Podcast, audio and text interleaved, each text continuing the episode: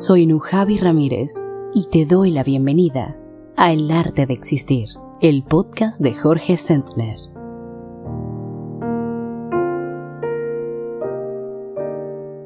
Existir es un arte cuando abordamos conscientemente nuestras relaciones, nuestro trabajo, cualquier aspecto de nuestra vida cotidiana. Es un arte existir si nos sentimos creativos. Cuando transformamos nuestra existencia en un arte, nuestra vida rebosa de sentido.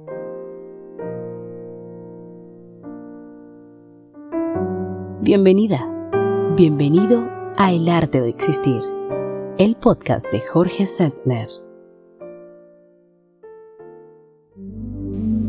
¿Cómo hacer de nuestra existencia un arte? Soy Jorge Sentner. Gracias por acompañarme en el vigésimo episodio de El arte de existir.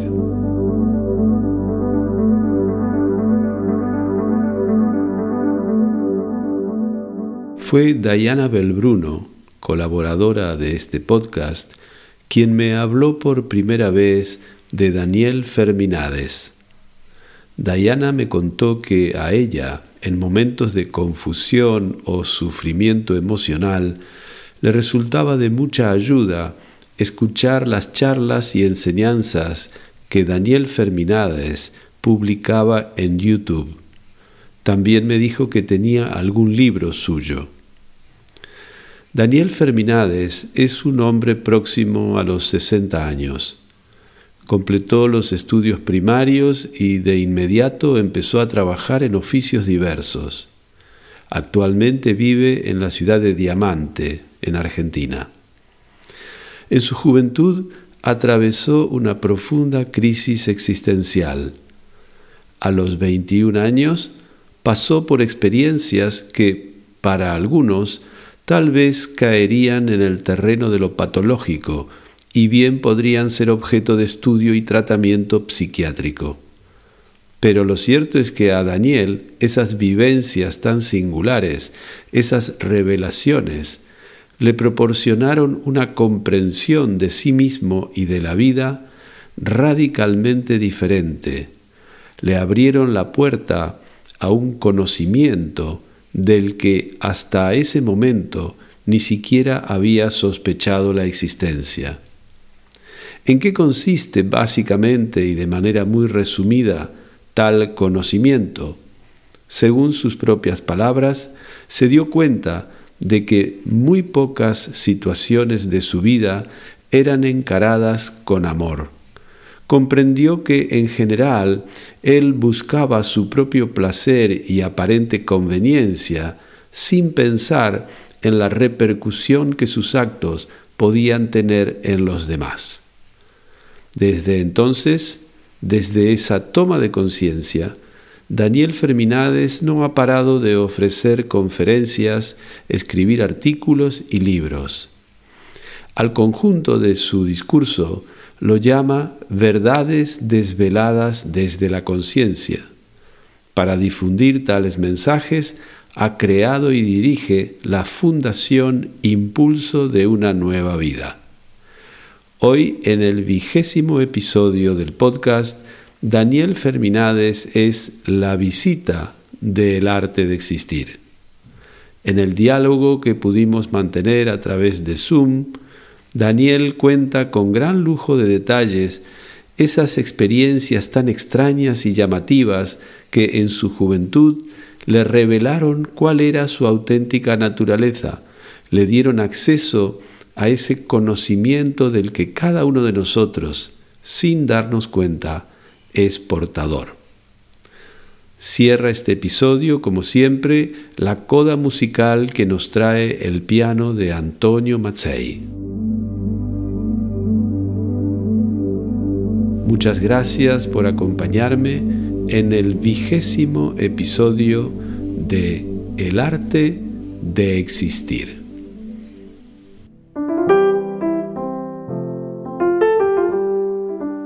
En el arte de existir nos gusta mucho recibir visitas.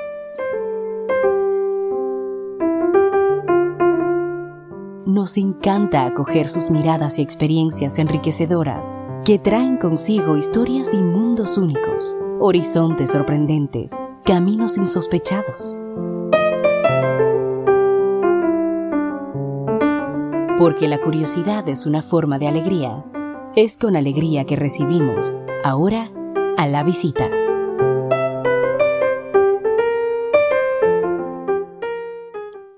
Daniel, muy buenas tardes. Buenas tardes. Y muchas gracias por estar aquí de visita en el podcast del arte de existir. Muy amable. Es un gusto, es un gusto. Daniel, a todas las visitas que vienen, empiezo preguntándoles qué conciben ellos por el arte de existir. Y me gustaría mucho, particularmente, conocer tu opinión, tu versión. Bueno, para mí el arte de existir es algo mucho más eh, amplio de, que, de lo que a lo mejor puedo observar que muchas personas consideran que es eso, ¿no? Es decir, yo hace muchos años vivía una vida, entiendo, como cualquier persona, que tiene aspiraciones sobre todo enfocadas hacia lo material, ¿no? Prosperar materialmente, bueno, conformar una familia y toda esta historia común a la humanidad. Pero un día entró en mi vida parte de, esa vida que no tomaba en cuenta que era el espíritu que soy.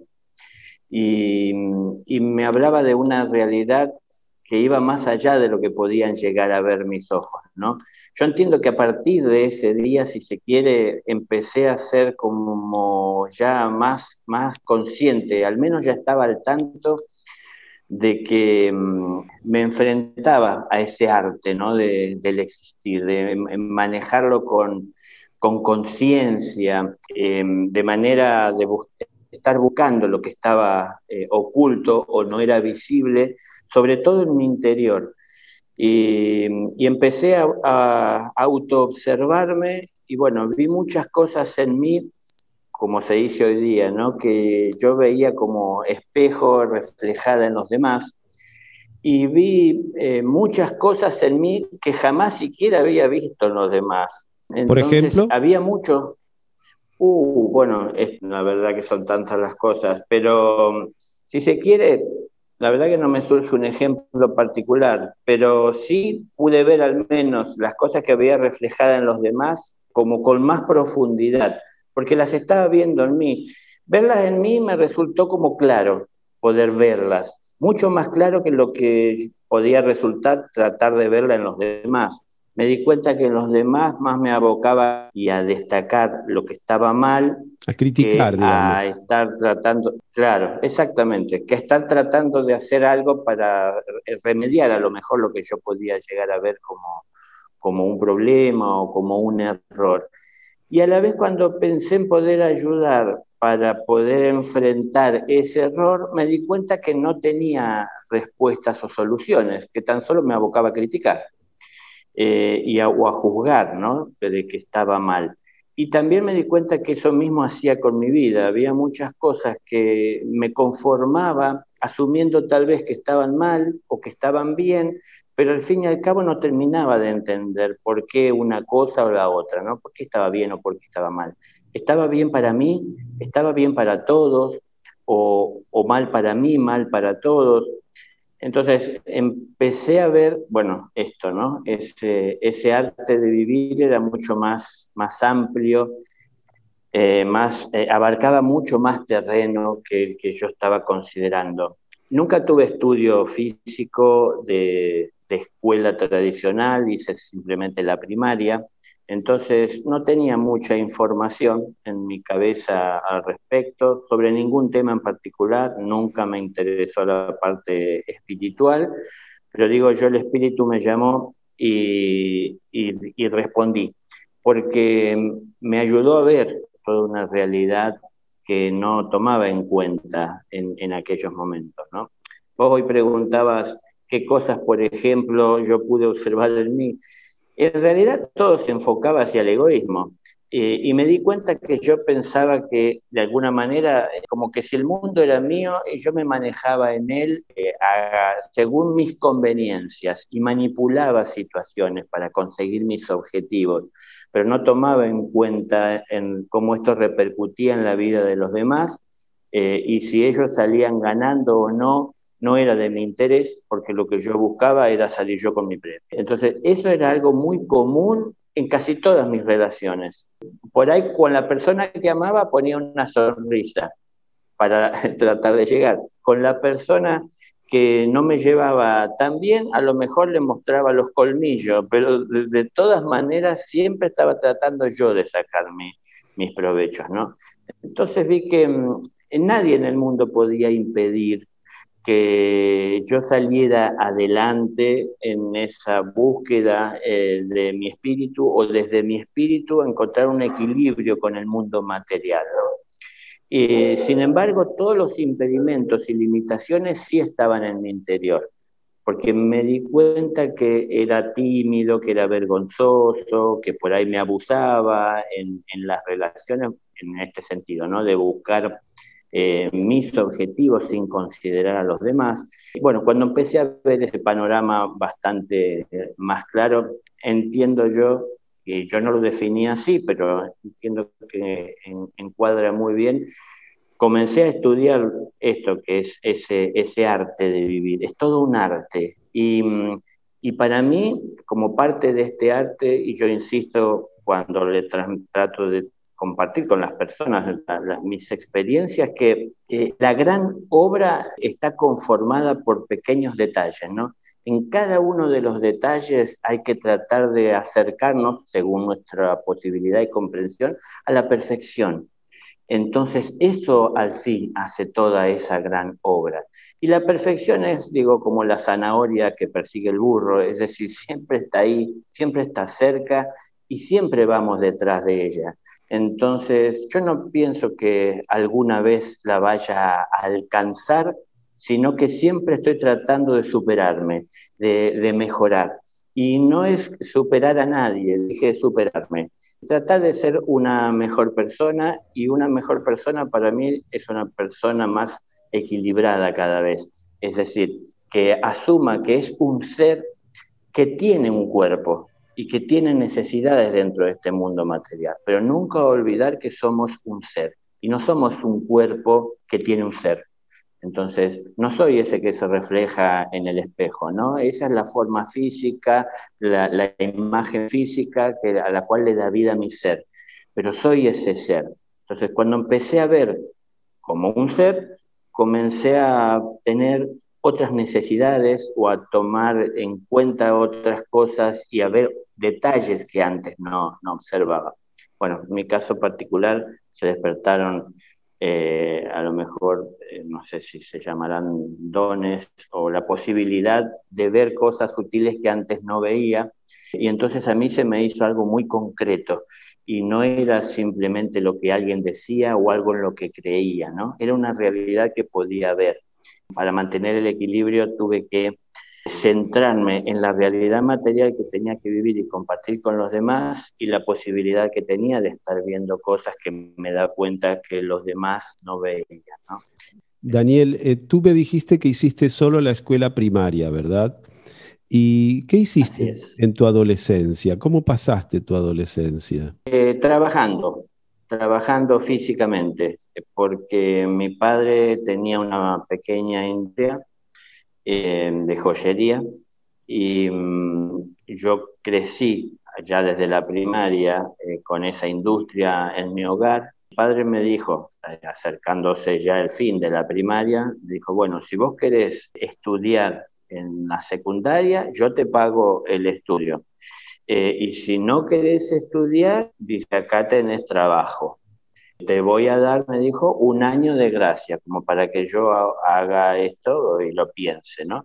Eh, que era, bueno, tenía 12 años de edad en ese momento. De todas maneras, tal vez me tomé el año de gracia para pensar sobre el estudio, pero no fue un año de vacaciones, porque yo, ya desde la primaria estaba trabajando en mi casa, que colaboraba sin eh, a lo mejor este, estar las horas que estaba un empleado, pero sí estaba así intermitentemente.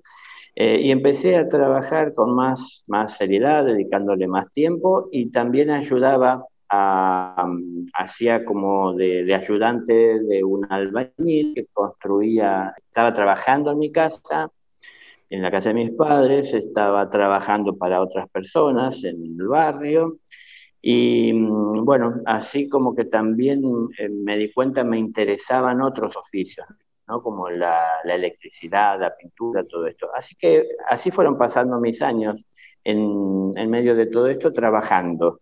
Y sí, pasó ese año, si se quiere, de gracia y no tuve que decir nada en realidad, sino que ya estaba definido que lo mío era era trabajo. Y tengo entendido que ese proceso de despertar, que podríamos llamar ante tu visión interior de lo que no era simplemente manifestado, ¿verdad? Que no era lo material, ocurrió sobre los 21 años, ¿verdad? Exacto, 21 años. ¿Y cómo lo viviste eh, físicamente a eso? ¿Qué te pasó? Profesor de, Kung Fu, que yo estaba haciendo Kung Fu y Tai Chi Chuan, nos había enseñado a meditar según su, idea, su, su, criterio, ¿no? Y yo había experimentado hacía poco eh, lo que era meditar. Y siempre fui, yo me pude ir dando cuenta con el tiempo, una persona bastante ermitaña, ¿no? Siempre me gustó la soledad, la, la aislación. Esto fue en las sierras de Córdoba, bastante aislado, si se quiere, de la población, casi al pie de la cadena montañosa, de las sierras, así que yo eh, hacía muy pocos pasos y estaba en la montaña. Y mm, como cuando él nos enseñó a meditar, nos dijo, dice, yo les voy a mostrar, vamos a hacer un pequeño ejercicio para que vean que no controlamos la mente. Entonces él, bueno, nos fue introduciendo en ese estado, eh, llevándonos a ver en nuestro interior una luz y, buscar paz, eh, y nos hizo imaginar que estábamos viendo, viéndonos a nosotros mismos en la imaginación delante de una montaña y que teníamos que subir esa montaña y que entonces nosotros dirigiéramos a esa imagen o a esa representación nuestra eh, como ascendiendo la montaña y cargando una mochila, un peso, ¿no? que eran todas las cosas que en la vida llevamos. Entonces cuando intenté mover a ese muñequito, esa imagen, resultó que no podía moverlo, estaba ahí paralizado, de a rato se desaparecía y se me aparecían otras imágenes bueno, al fin de la meditación no conseguí que se moviera de donde estaba. Entonces, bueno, cuando terminó la meditación nos preguntó qué habíamos podido hacer. Bueno, cada uno contamos nuestra experiencia, pero yo pude ver esto, ¿no? Que era cierto, no podía, era una imaginación y era, era algo que parecía tan sencillo y tan simple y no lo pude concretar como que esa experiencia llevó a preguntarme muchas otras cosas, ¿no? Entonces, en un momento de, un poco de reflexión sobre mi vida y cómo yo me manejaba con mis amigos, con mi pareja, con mi familia, trabajo, sentí, esto estaba yo en la casa de mis padres, ahí en la sierra, eh, estaba solo, mis padres se habían ido a, la casa donde yo nací, que en realidad fue en la ciudad de Buenos Aires, en la capital. Eh, así que quedé solo en la casa y mientras estaba haciendo este pensamiento de ver que cómo me manejaba egoístamente, ¿no? Cómo yo encaraba situaciones y lo que yo estaba buscando y cuántas cosas no tomaba en cuenta, sobre todo eh, lo que alcanzaba a los demás a partir de mis acciones, eh, sentí que me tenía que parar. Esto la verdad que no fue una palabra o, oraciones o, nada concreto, era como una sensación, un impulso, algo que me empujó, me, me llevó a levantarme, estaba sentado en el suelo y me paré, caminé unos pasos y miré hacia mi derecha, que era donde, el lado donde está la cadena montañosa, y vi una montaña un poco hacia atrás y dije, ahí tengo que ir. No, la verdad no sabía por qué, pero tenía que ir ahí, ahí arriba. entonces era ya casi de noche y no era prudente, no consideré prudente eh, emprender en ese momento ¿no? la, ascensión. Entonces lo dejé para el día siguiente. Dije, mañana en cuanto amanezca, voy. Pasé la noche sin dormir, pero como una, alegría en, el corazón. Constantemente estaba sonriendo, era una felicidad y la verdad que no tenía nada concreto que yo supiese que me podía generar esto, ¿no? Así que casi sin dormir, antes de que amanezca, me levanté, me vestí y salí a caminar, calculando que aunque era de noche, yo más o menos al pie del cerro ya llegaba con la primera luz y después tenía que ver cómo hacía para subir, porque nunca había ido.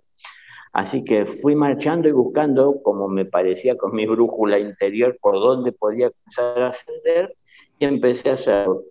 Eh, y bueno, llegué al tiempo, llegué a esa cima y cuando llegué a la cima me senté sobre la cima de la montaña y ahí miraba y veía el valle abajo, ¿no? los distintos poblados, la casa donde yo estaba, así en la distancia, eh, y empecé a hacer ese análisis de ver que mm, eh, yo me manejaba en el mundo de una manera muy egoísta, como hoy decía, ¿no? Entonces dije, si hay alguien ahí abajo mirando hacia la cima del cerro, a mí no me van a ver siquiera, porque no, no aparezco en el, en el horizonte tan pequeño que soy en medio de todo esto, ¿no?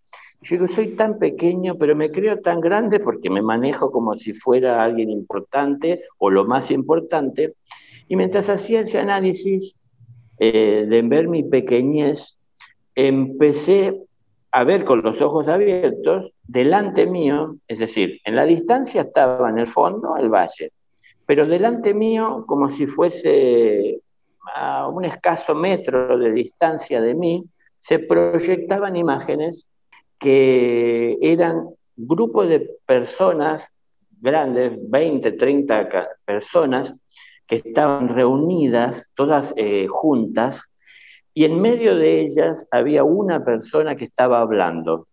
Esa persona que estaba hablando, yo recuerdo que me llamó la atención que era más alta que ellos, pero también vestía como ellos, ¿no? Con ropas eh, de color eh, gris, como muy sucias, y mm, ropas eh, parecían como de, hilados gruesos, y que tenían la cabeza como con unas capuchas tapadas, y esa persona hablaba. Y yo los observaba, esta imagen era como que yo estaba observando desde, la altura, ¿no? Como si fuera, hoy diríamos, un dron, desde un lugar alto. Entonces, eh, yo lo observaba a esta persona que hablaba, ¿por qué la observaba y me centraba en ella? Porque lo que estaba diciendo para mí era realmente como un, como un alimento, era algo que, que me, no sé, me acariciaba el alma, e-, era algo que me, sentía tan bien y era algo tan, tan real, tan cierto, que yo no podía discutirlo en lo absoluto, pese a que lo que estaba diciendo nunca lo había oído, pero era sobre temas espirituales, ¿no? que nunca a mí me habían interesado particularmente. Estaba observando esa imagen, me iba moviendo por encima y girando y en algún momento puedo ver el, rostro de quien hablaba y era yo, pero no el rostro que tengo hoy, era otro rostro, pero yo sabía que era yo. Y entonces me quedé como todo un tiempo, porque la, verdad me deleitaba escuchar lo que estaba diciendo, ¿no? Y, y cuando yo escuchaba lo que decía, no me cabía ninguna duda de que era tal cual como lo decía, era clarísimo. Pero no era claro porque utilizaba todas las, palabras necesarias para dejarlo claro, sino que a mí no me cabía duda porque era algo como que yo lo sabía, pese a que nunca lo había escuchado. Y cuando él hablaba y decía lo que decía, a su vez se me abría otro, otro plano de imágenes en el que se representaba todo lo que él hablaba, de, de ese universo del que hablaba, ¿no? Entonces yo lo podía ver podía ver esas estrellas moviéndose, las luces. Entonces era algo como, como muy amplio, muy abierto. Y a mí realmente en mi vida me había pasado algo así, que me sintiese tan como arrebatado por todo esto. Y se cortó esa imagen y pasé a otro lugar. Estaba en un desierto, sentado en las rocas, eh, con cantidad de personas que estaban sentadas también en el suelo, eh, y yo las veía un lugar un poco más elevado porque estaba sobre una roca, y también hablando de lo mismo. Y así fue sucediéndose imágenes que yo sabía eran de miles de años todo esto, ¿no? Eh, hasta un momento en el cual yo me, me observé, es decir, comencé a prestar atención desde mis sentidos físicos a lo que estaba viviendo Daniel en esa experiencia, porque la verdad que me, absorbió la película y me olvidé de mí. Entonces, cuando presté atención a lo que me pasaba, ahí sentí un dolor de cabeza como jamás en mi vida sentí, es decir, muy grande, y me daba la sensación de que mi cabeza se había expandido hacia, hacia los lados, como si se hubiese estirado, que no era cierto, era una sensación. Pero era tal el dolor de cabeza que yo lo atribuí y entendí que era con todo esto que había llegado como a mi vida luego de ver mucho una película, ¿no? Entonces, como me dolía tanto la cabeza, dije, basta, no puedo más. Cuando dije basta, no puedo más, se cortaron todas las imágenes y esa experiencia. Quedé con mi dolor de cabeza y viendo otra vez, es decir, ahí como que mi, atención eh, visual se fijó otra vez en el valle, allá abajo más profundo, que ha desaparecido la proyección, pero quedé pensando en todo esto. Y cada vez que yo pensaba en ello, en, algunos de los, de los momentos que había eh, vislumbrado, cada vez que yo pensaba en ciertas frases, oraciones, expresiones, es como que se revivía otra vez esa experiencia y como que, si digo yo, se abrían puertas a una biblioteca. Como que llegaba tanto conocimiento que estaba en relación con eso que pensaba y me volvía el dolor de cabeza y entonces lo cerraba de vuelta. Y me di cuenta que ya venía la noche, o sea, me pasé horas ahí y no me di cuenta. Entonces empecé a bajar, porque yo me va a agarrar la noche bajando la montaña, no llevé ninguna linterna, nada para iluminarme, va a ser difícil. Y mientras iba bajando, la verdad que me había, me había atrapado tanto el, el tema, lo que expresaba, me había apasionado tanto que lo volvía a tomar con cierta frecuencia y cuando lo tomaba pasaba lo mismo, se abría, se expandía ese conocimiento, ¿no? y lo volví a cerrar por el dolor de cabeza. Bueno, así llegué a, mi hogar y cuando llegué a mi hogar ya de noche, eh, como dije, estaba solo eh, y esa noche empecé a tener, yo la sentía con mi cuerpo físico, eh, manifestaciones físicas que, donde había sonidos, había como seres que marchaban arrastrando cadenas, eran los ruidos, ¿no? Y yo estaba como muy asustado, porque era algo que nunca me había pasado y estaba solo. Pasó, pasé la noche sin dormir entre todos los sonidos que había en casa, en eso de abajo, estaba la cocina, eh, se sentía que rompían platos, como que tiraban contra las paredes o al piso los cubiertos de la casa. Cuando yo bajé a la mañana, que amaneció, que ya había luz y me sentí como más seguro para bajar, la verdad que no había absolutamente nada. Fueron solamente ruidos, no había nada roto. Bueno, a partir de ese momento empecé a las experiencias de encontrarme con seres que no estaban en la forma física, tener intercambios de palabras, donde compartíamos eh, conocimientos o ciertas tareas sobre todo me pasaba por las noches cuando me iba a acostar, porque entendí que, yo le decía siempre al padre, que no me deje dormir. Yo sentía eso, ¿no? hay tanta gente que tiene tanta necesidad, digo, yo sé que mi cuerpo necesita descansar, pero yo no puedo dormir. Entonces quería ponerme en sus manos para poder ser un instrumento y que tome de mí lo que le digo. Yo no sé si en mí hay luz, pero lo que sea que hay en ella lo pongo en tus manos para que lo administres, ¿no?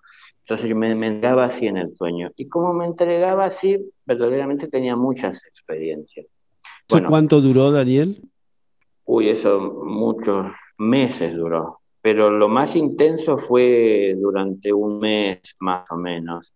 Pero lo más firme, lo más fuerte, que en realidad, a ver, yo lo tomé como algo muy natural, que fue que me encontré con un ser que yo definí como el padre, que era un anciano de barba blanca lacia muy larga y un pelo blanco también muy largo, lacio, vestido de blanco y estábamos dentro de la tierra caminando, íbamos saliendo y él me hablaba y salimos en un momento hasta la boca, sería una cueva en las montañas y nos quedamos parados ahí mirando hacia afuera, afuera estaba, había nieve y, mm, y, venían junto a nosotros dos seres también vestidos de blanco, pero mucho más alto que nosotros, y mm, cuando llegamos a la cueva, yo avanzo un poco más y salgo y me quedo mirándolo a él de frente.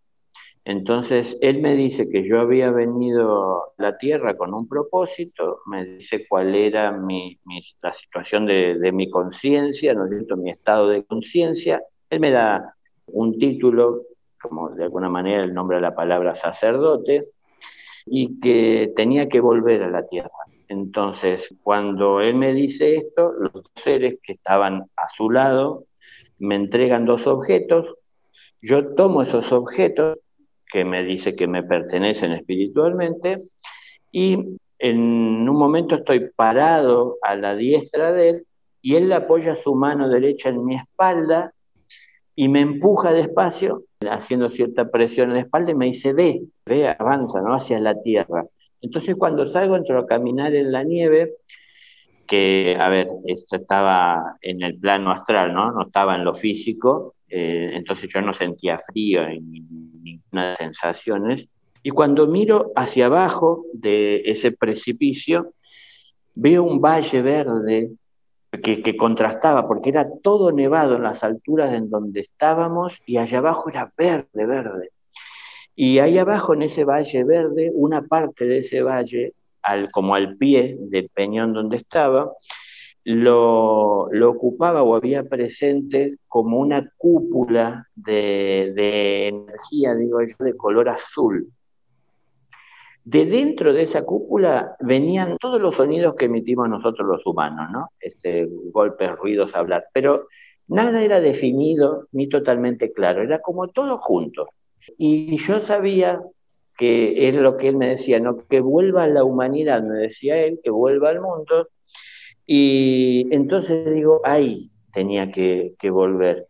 Y yo me pregunté en ese momento, yo digo, yo Daniel, porque él me dijo que tenía una misión. Yo digo, yo Daniel, yo soy un electricista, ¿no? Es decir, ¿qué misión puedo tener? ¿Qué puedo hablar yo de cosas espirituales si nunca me interesé por leer nada? Me pregunté.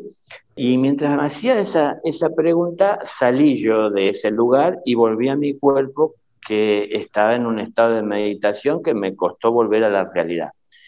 Cuando volví un poco a la realidad es donde entró mi mente a cuestionar toda la experiencia. Claro. Lo primero que yo, que yo pensé, dije, no, esto fue mi ego que me quiso hacer ver todo lo que, lo que él quisiera tengo una misión en la tierra. Soy súper Superman. Ah, sí, es, exacto. Entonces dije, a ver, ¿de qué me puedo hacer yo para poder llegar a afirmar que esto fue una experiencia verídica, real? Entré a pensar y no, la verdad que no tenía nada de qué hacerme para afirmarlo, porque lo que me habían dado, que era material en aquel lugar, que era mío, yo no lo tenía, por supuesto, en lo físico, entonces no tenía nada para comprobarlo.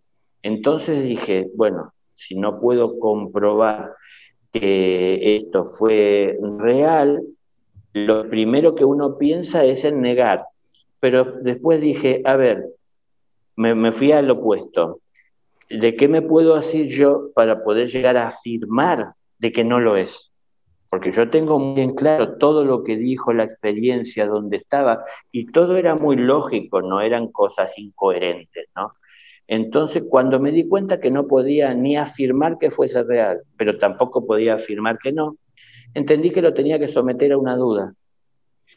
Y cuando entendí que lo tenía que someter a duda, como que terminó ese proceso de hacer ese análisis. Después me puse a trabajar con lo que me dijo que tenía que hacer, que era llevar una palabra. Cuando pensé en llevar una, palabra, en asistir o en tomar en cuenta la necesidad de los demás, me di cuenta que nadie en el mundo podía impedir que yo haga eso. Y sin embargo, cuando me observé a mí mismo, me di cuenta que en mí estaban todos los impedimentos para poder llegar a concretar esto.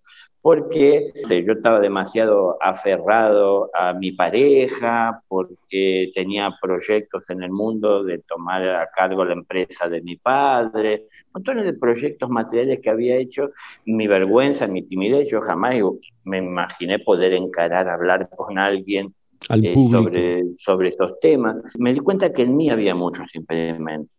Entonces, la conclusión de que lo que tenía que hacer era trabajar con todos esos impedimentos que eran como vallas que me impedían avanzar en mi sendero para poder llegar a alcanzar lo que él decía. Es decir, si yo tengo que alcanzar, él me dijo, la única manera es quitar estas, limitantes, ¿no es cierto? Eh, y, superarme. Entonces me di cuenta que todo el trabajo estaba en superar mis limitaciones. A los pocos días tengo otra experiencia en la cual me recuesto y me entrego así siempre en manos del Padre, cierro mis ojos y de repente, casi inmediatamente abro los ojos, siento que abro los ojos y cuando abro los ojos estaba parado en el desierto. Entonces fue algo como obviamente muy raro, ¿no? Entonces empecé a mirar parado, estaba yo bien recto, las manos a los lados, quieto, eh, mirando la arena, las dunas, el sol estaba intenso, iluminaba todo, pero no estaba en ningún lugar físico, no se lo veía, es decir, iluminaba todo, pero no estaba, no se sentía ese calor. Y mientras observaba todo, siento que del lado derecho alguien me habla, entonces, cuando siento que me habla, me lleva a girar la cabeza hacia el lado derecho y miro, y cuando miro, lo, veo que quien me habla era Jesús. Yo sabía que era Jesús.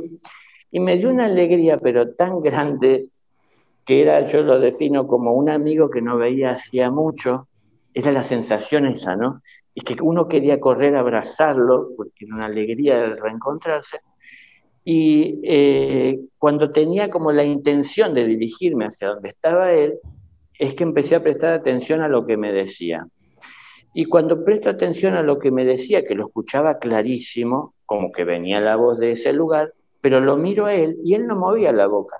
Entonces era como que proyectaba todo eso, ¿no? En mi cabeza. Y lo que él me decía estaba muy en sintonía con lo que me había dicho el padre que venía a la Tierra con una misión, que yo había tomado un compromiso antes de venir, lo que se esperaba de mí.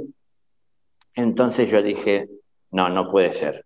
Otra vez esto es mi ego, es mi orgullo que me está haciendo ver lo que yo quiero ver, es mi orgullo disfrazado de Jesús, ¿no? tengo otra vez una misión, una labor, vine a cumplir con, con un plan y mientras hacía ese análisis y me observaba, yo busqué como de mirarme hacia adentro, como si con los ojos pudiese hacerlo, pero trataba de ver si estaba el ego ahí, ¿no? Ese orgullo.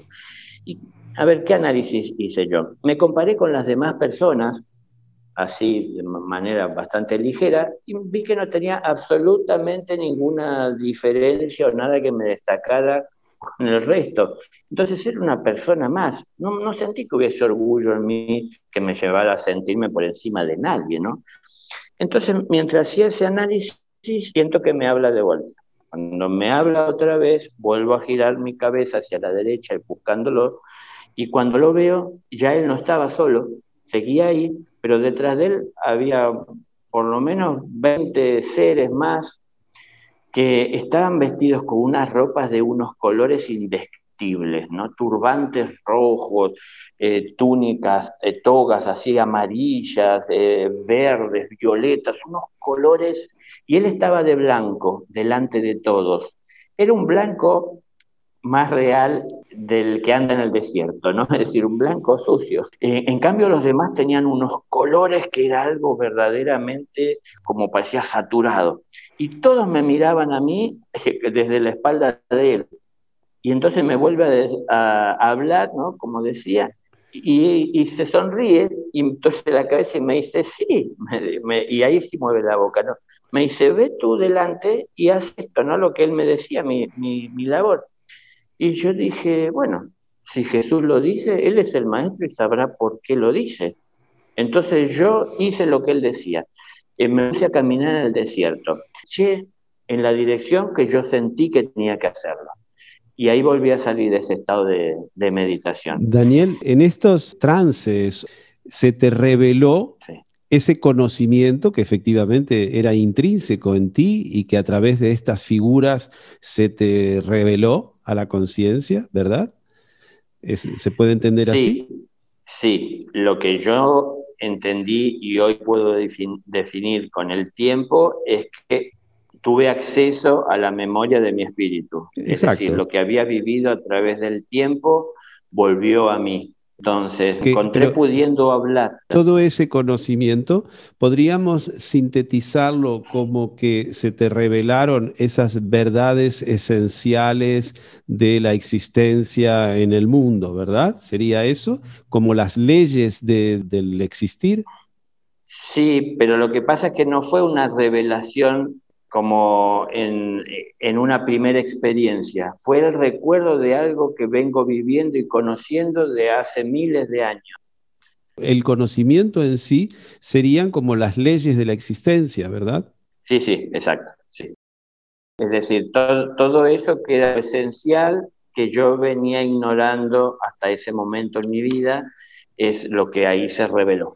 Y es lo que tú eh, compartes es lo que yo busco de compartir. Lo que, lo que fue parte de mi tarea en esta tierra y desde ese momento, o durante todo un tiempo, fue en, que es lo que a mí me, me ocupaba, y si se quiere en algún momento me preocupaba y me ocupaba de eso. Es decir, ¿cómo podía hacer yo para que todo esto, que para mí era una realidad, se volviera algo posible de alcanzar para cualquier persona? No era para elegidos. Yo siempre entendí que uno es el que se elige para transitar el sendero con una conciencia orientada desde lo espiritual o con las ambiciones meramente materiales sin tomar en cuenta las necesidades espirituales. Pero uno es el que se elige. Yo dije, ¿cómo puedo traer esto, que es mi experiencia o lo que yo vivo con mi conciencia, para ponerlo al alcance de los demás? Entonces, yo no estoy hablando de lo que son mis experiencias para que sepan lo que yo vivo. Es decir, yo trato de transmitirle a las personas lo que a lo mejor no están tomando en cuenta, que siempre tienen al alcance de la mano. Entonces, yo les pongo la imagen de Disney, ¿no? En, sobre los hombros hablando en un oído el diablito y en el otro el angelito. Eso está siempre en nosotros. Depende a quién le hagamos caso, es a dónde terminamos o hacia dónde nos dirigimos. Entonces, bueno, yo les hablo de dos cosas, si se quiere, porque mm, cuando uno se deja tentar por el diablo, lo que uno está viendo tan solo es todas las ventajas que uno va a poder tener de esa relación y todos los beneficios, pero uno no está viendo lo que tendrá que pagar por todo eso. Entonces digo, bueno, tomemos en cuenta todo esto. Pero, ¿por qué? Porque para mí es importante que tengamos claro nuestra conciencia todo lo que hay en nosotros y hay por vivir, ¿no? Yo no soy una persona, insisto mucho, ¿no? A la gente, no soy una persona positiva, así como no soy una persona negativa, digo, yo insisto a que hay que ser realista. Una persona que es positiva intenta ignorar lo negativo. Si ignoramos lo negativo, justamente no estamos viendo lo que hay que trabajar eh, y lo que hay que superar. Y si vivimos tan solo mirando lo negativo, a lo mejor no tenemos la fuerza suficiente, que es la que podemos obtener desde lo positivo, para poder enfrentarlo. Si queremos alcanzar la luz, no hay manera de alcanzar la luz si no es uniendo amorosamente el positivo y el negativo, porque son los que en realidad producen la luz. Y lo que produce la luz es la unión amorosa de ambos. Si no está el amor, hay cortocircuito. Entonces, Hacia ahí yo normalmente me, enfoco a la hora de compartir. Hago mucho hincapié en mis experiencias, sino que trato desde la claridad que tengo por la experiencia que recuerdo haber vivido durante tanto tiempo y, repetido en tantas ocasiones, ponerlo de la manera más fácil posible en la consideración de las personas. Pero es la decisión de cada uno, ¿no? no se impone, yo no busco de imponerle nada a nadie, sino de exponer. Entonces, bueno, es algo que tengo y que quiero compartir y después cada uno sabrá. Daniel, hablábamos entonces de todo este conocimiento intrínseco recogido a lo largo de las distintas experiencias vividas. Me interesaba mucho si tú pudieras de todo este conocimiento, esta sabiduría, si pudieras sacar como la que te parece a ti la ley esencial, la que está en el, en el núcleo duro, digamos, de todo esto. Bueno, puedo usar palabras de, del padre y las cito textuales, ¿no? Porque en realidad llegaron a mí en algún momento en el cual había una crisis interior porque se me hablaba de tener la vida de sacerdocio y, yo tenía planificado a lo mejor una familia, tener hijos, y, yo entendí que la vida de sacerdocio era un sacerdote católico tal vez. Entonces me imaginé, no tiene contacto con una mujer, no tiene ambiciones materiales, eh, y pensé en ese tipo de sacerdocio, ¿no? Y para mí era una crisis porque tenía que renunciar a muchas ambiciones materiales. Y ahí llegan estas palabras que entiendo que para mí siempre será el núcleo y desde ahí parte todo. Y me las dijo el Padre y resonó así en el interior y pues, fueron palabras clarísimas que me dijo. Me dijo, la vida es el camino y la vida vivida con amor es el camino que conduce hacia mí. Entonces entendí, no importa la decisión que tomara en la vida, lo importante era que la tomara y la llevara adelante con amor. Cuando uno toma una decisión con amor, uno ve y prevé lo que está en relación a ese amor. Y el amor es eterno, entonces las decisiones son eternas, ¿no?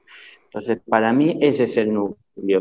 Yo sé que tal vez no suena como algo tan profundo, importante eh, o impactante como me sonó a mí en el porque llegó en función en un momento de, mi necesidad personal. Pero entiendo que es algo que se aplica a todos. Las decisiones que tomamos y son tomadas con amor nos conducen y nos acercan al Padre. Dentro de una religión, fuera de ella, no importa. Lo importante es ser amorosos eh, y al fin y al cabo somos la expresión del amor de Dios como vida.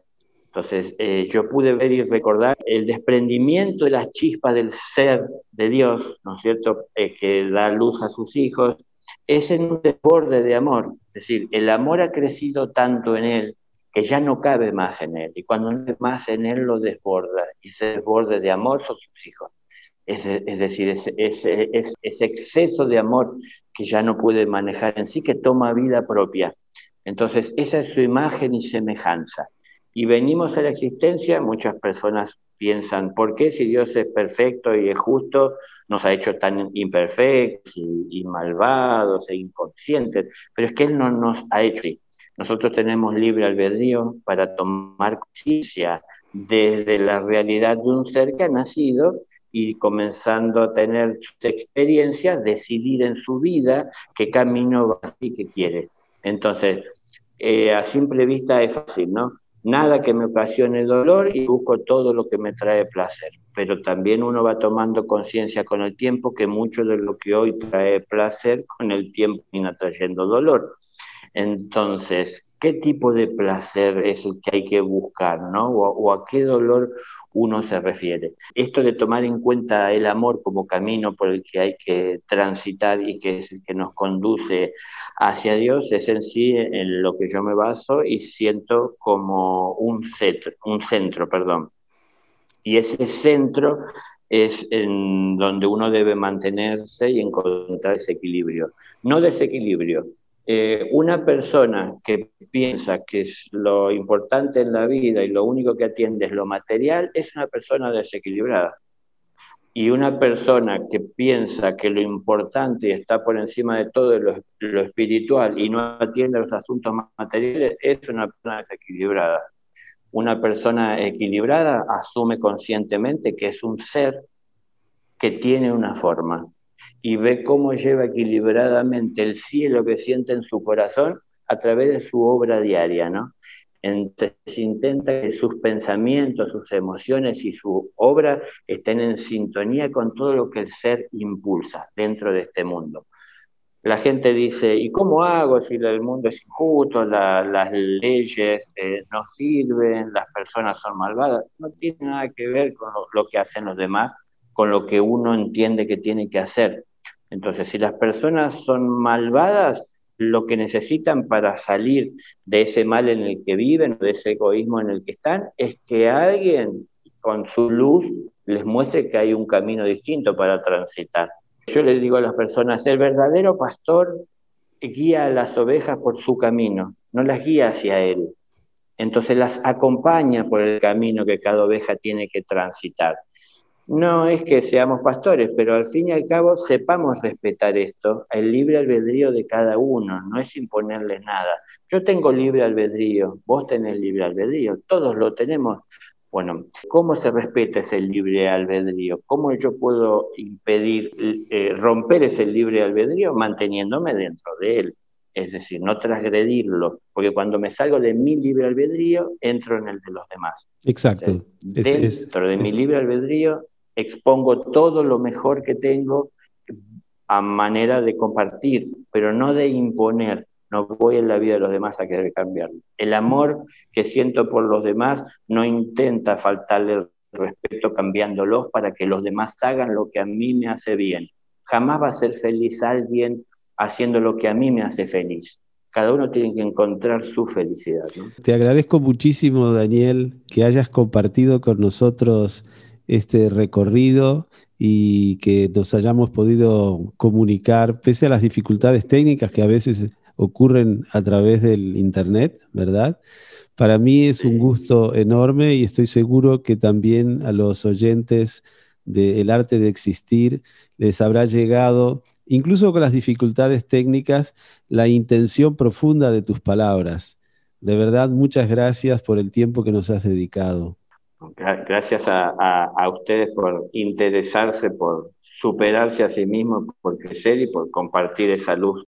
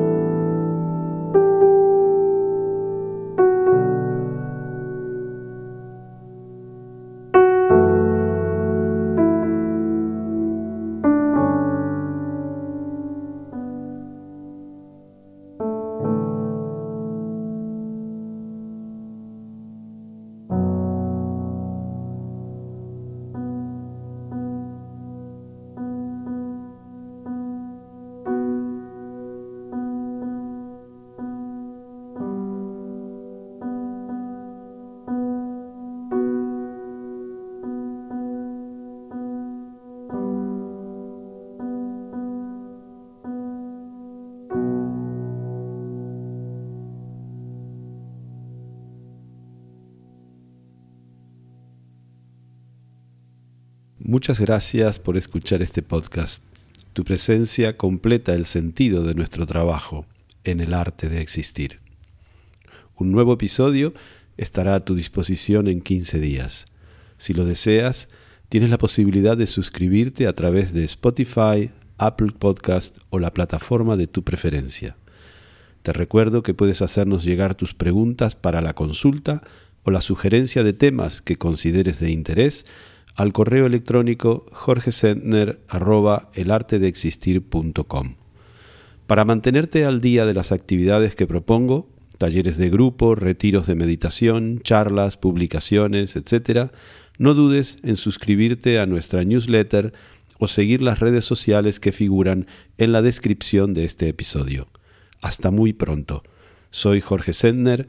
Ojalá que este podcast sea una fuente de inspiración en tu propósito de hacer de tu vida un arte, el arte de existir. El arte de existir. Mesa de redacción, David Carneiro. Música y edición de sonido, Antonio Matzei.